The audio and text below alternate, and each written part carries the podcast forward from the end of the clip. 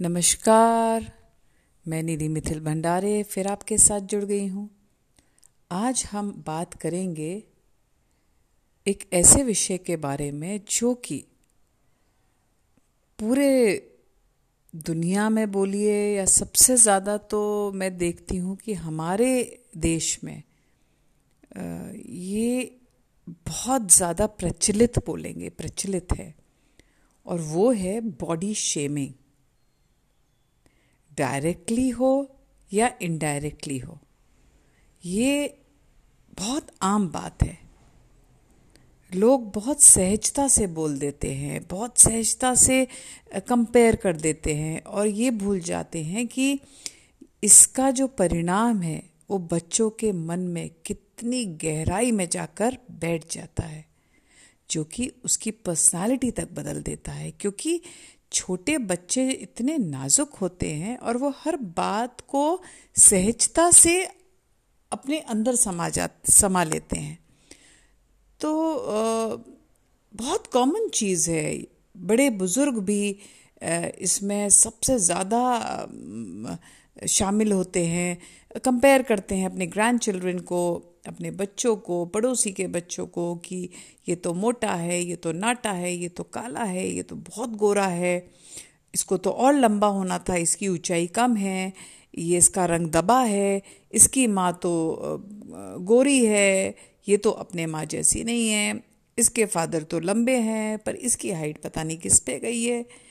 ये इतना अजीब सा लगता है, इतना नेगेटिव चीज़ है कि ये लोग समझ नहीं पाते कि इंसान की पर्सनालिटी इंसान के रूप के लिए इतना क्यों बोला जाता है? उससे अच्छा उनको अच्छी बातें बोलिए, क्योंकि आप लोग बड़े हैं। आप लोगों का ज़िम्मेदारी बनती है कि बच्चों को ये सिखाइए कि जो जैसा है उसको वैसा ही एक्सेप्ट करें।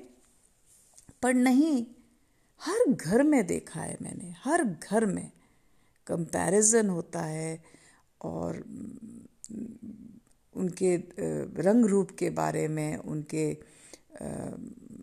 हाइट के बारे में, उनके वज़न के बारे में इतना बोला जाता है कि इसको तो कम खिलाओ, ये तो और मोटा हो जाएगा। अरे, इसका अलग तरीका भी तो होता है बोलने का हर चीज़ का अपना अपना एक ढंग होता है व्यक्त करने का। बट पता नहीं, हम बड़े बोलते हैं खुद को, हम बुज़ुर्ग बोलते हैं अपने आप को बट इतना उम्र में भी हम अगर ये नहीं सीख पाए कि हम किसी के रंग रूप पे इतने टिप्पणियाँ करेंगे तो उन पे क्या असर होगा? तो ये तो एक ऐसा विषय है जिसमें बहुत कुछ बोला जा सकता है बट जितने लोग मेरी बात सुन रहे हैं, जितने लोगों तक मेरे बात पहुँचे। मेरी एक हाथ जोड़कर आपसे रिक्वेस्ट है एक विनती है कि ये विषय पे ज़रूर सोचिए। अगर आपको कोई दिख भी रहा है बोलते हुए तो उसको टोकिए और बच्चों को सिखाइए कि कैसे उनको वहीं रोका जाए, उनको वहीं स्टॉप बोला जाए कि मैं जैसा हूँ, मैं जैसी हूँ, मैं बहुत अच्छी हूँ। बस, क्योंकि हमको ये सिखाना पड़ेगा। अगर बड़े नहीं सीखेंगे तो हमको बच्चों को सिखाना पड़ेगा कि कहाँ पे ब्रेक लगाना है, कहाँ पे किसी को रोकना है। तो प्लीज़, ये आप लोगों भी, आप लोग भी सब तक पहुँचाइए ये बात कि इससे बच्चों के नाजुक मन में बहुत बहुत गहरा प्रभाव पड़ता है, उनमें कॉम्प्लेक्सेस आते हैं और हम समझ नहीं पाते माता पिता भी नहीं समझ पाते। तो माता पिता की जागरूकता ज़रूरी है। माता पिता भी ऐसा ना करें दादा दादी नाना नानी ये ना करें आस पड़ोसी ना करें।